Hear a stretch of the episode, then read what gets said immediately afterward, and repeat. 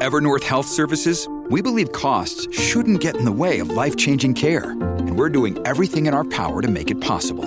Behavioral health solutions that also keep your projections at their best? It's possible. Pharmacy benefits that benefit your bottom line? It's possible. Complex specialty care that cares about your ROI? It's possible. Because we're already doing it. All while saving businesses billions. That's Wonder made possible. Learn more at evernorth.com/wonder. Why are we hearing so many stories in the news recently about, you know, book bans happening? I know it happens in the United States, but there's attempts to do this here in Canada as well. It makes it very challenging for librarians, for people who work in libraries. And the thing is, there are protocols for this, right? If people don't like a book, obviously that's happened in the past before. Uh, there, there are ways to go about talking about that. So, what is going on here, and how difficult has it become uh, to defend books in some of these situations? Well, joining us now is Richard Beaudry, who's a program coordinator of the Teacher Librarian Program at the University of British Columbia. Richard, thank you so much for joining us. Uh, good morning. Is this a problem that you have been hearing about even here in BC? Oh yes, absolutely. Um, it, it's happening pretty much uh, everywhere in Canada. Um, there are groups uh, and parents, and uh, specifically, who um, decide that there's a book that they don't like, uh, and what they do is they go to either the school or the public library, and they say, "I think this book should not be read by children," um, and then they say it needs to be removed. Now, you know, we all believe that it's important for parents to have concerns about books that they do all want their kids to read, and, and I'm all for that myself. The issue, though, is that they say, okay, not just my kids, everyone. And that's where the problem occurs. There are in schools, uh, districts all across Canada, um, basically protocols in place for uh, reconsideration of material. And the, the, the material has already been chosen in any public library or school library uh, where they have the opportunity to evaluate the book before it's put into the collection. And so then a review is done if somebody has a concern about the book. Usually, when a, a parent or an outside group doesn't want that to happen, they don't they don't want to go through the protocol process. They don't want to go through uh, the policies in place where the book is evaluated by a group of people, including a librarian, an administrator, uh, an English teacher, and so on and so forth. They just want the book removed.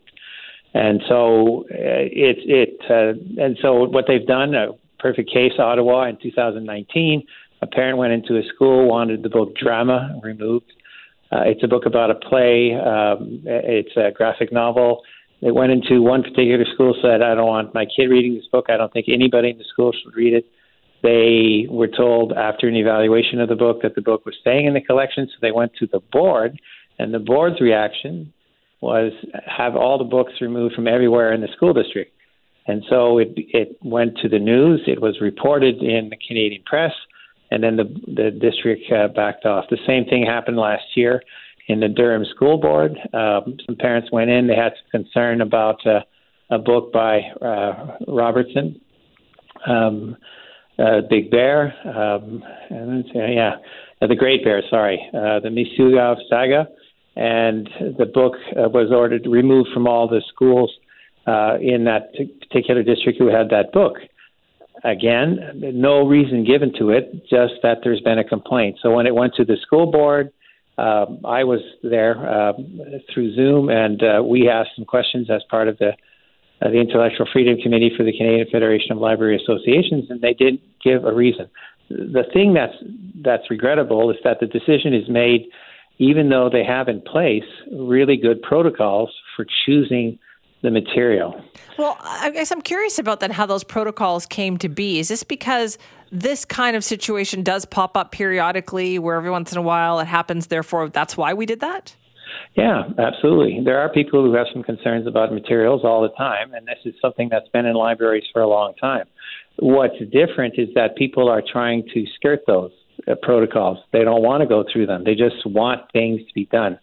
Um, in particular, there's a group uh, in BC uh, that has chapters across Canada, Action for Canada.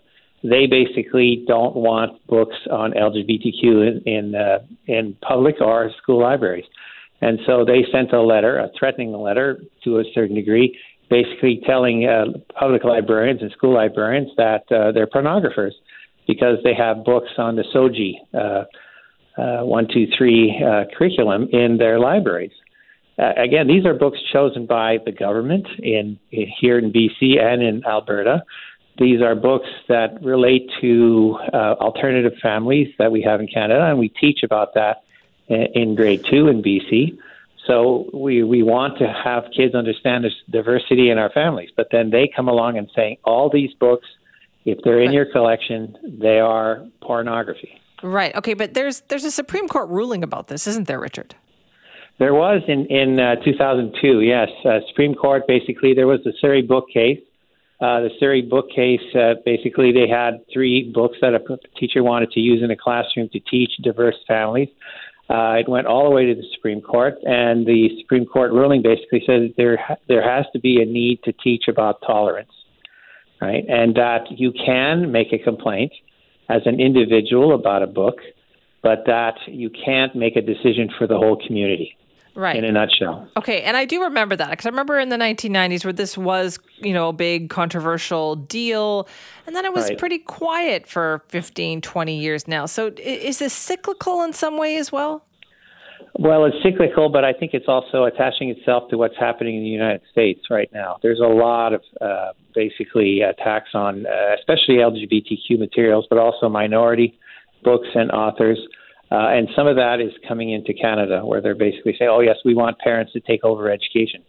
I think that what what worries me is the fact that they're saying that professionals who've gone to university, who've taken courses on how to evaluate materials and how to, to use resources and how to work with the curriculum and how to collaborate with teachers are being told, "Well, you don't know what you're doing."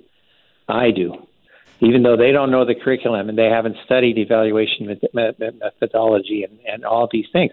So it is a bit of a concern now that people are basically saying we know better right. than all these professionals who are out there who've made all these decisions. And this is not just a decision based on, uh, especially in the school system. It's not just something that's based on on just one school. It's a curriculum that comes from the government going all the way down to students and nothing is done quickly. I, given how governments work in terms of curriculum, nothing is done quickly. So for parents who do have questions, and like you're right, maybe they think that a librarian is just going out and buying these books and putting them on the shelf. What is the protocol for putting a book on a shelf?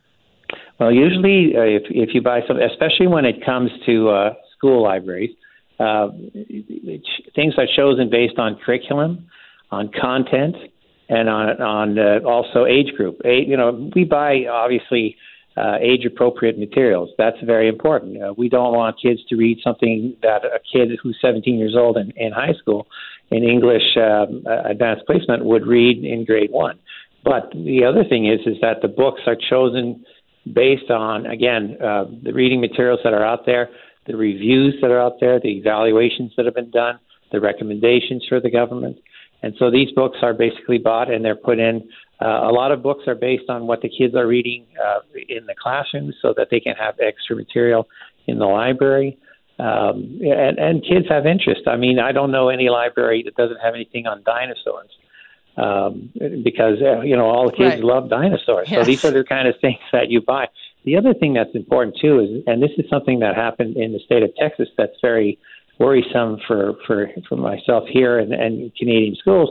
In in Texas, they have a new law basically that says, okay, you can have books on climate change, but you also have to have books that basically state that climate change isn't real.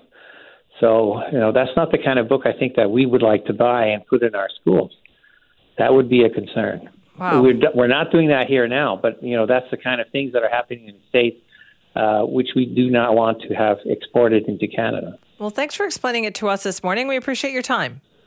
Thank you.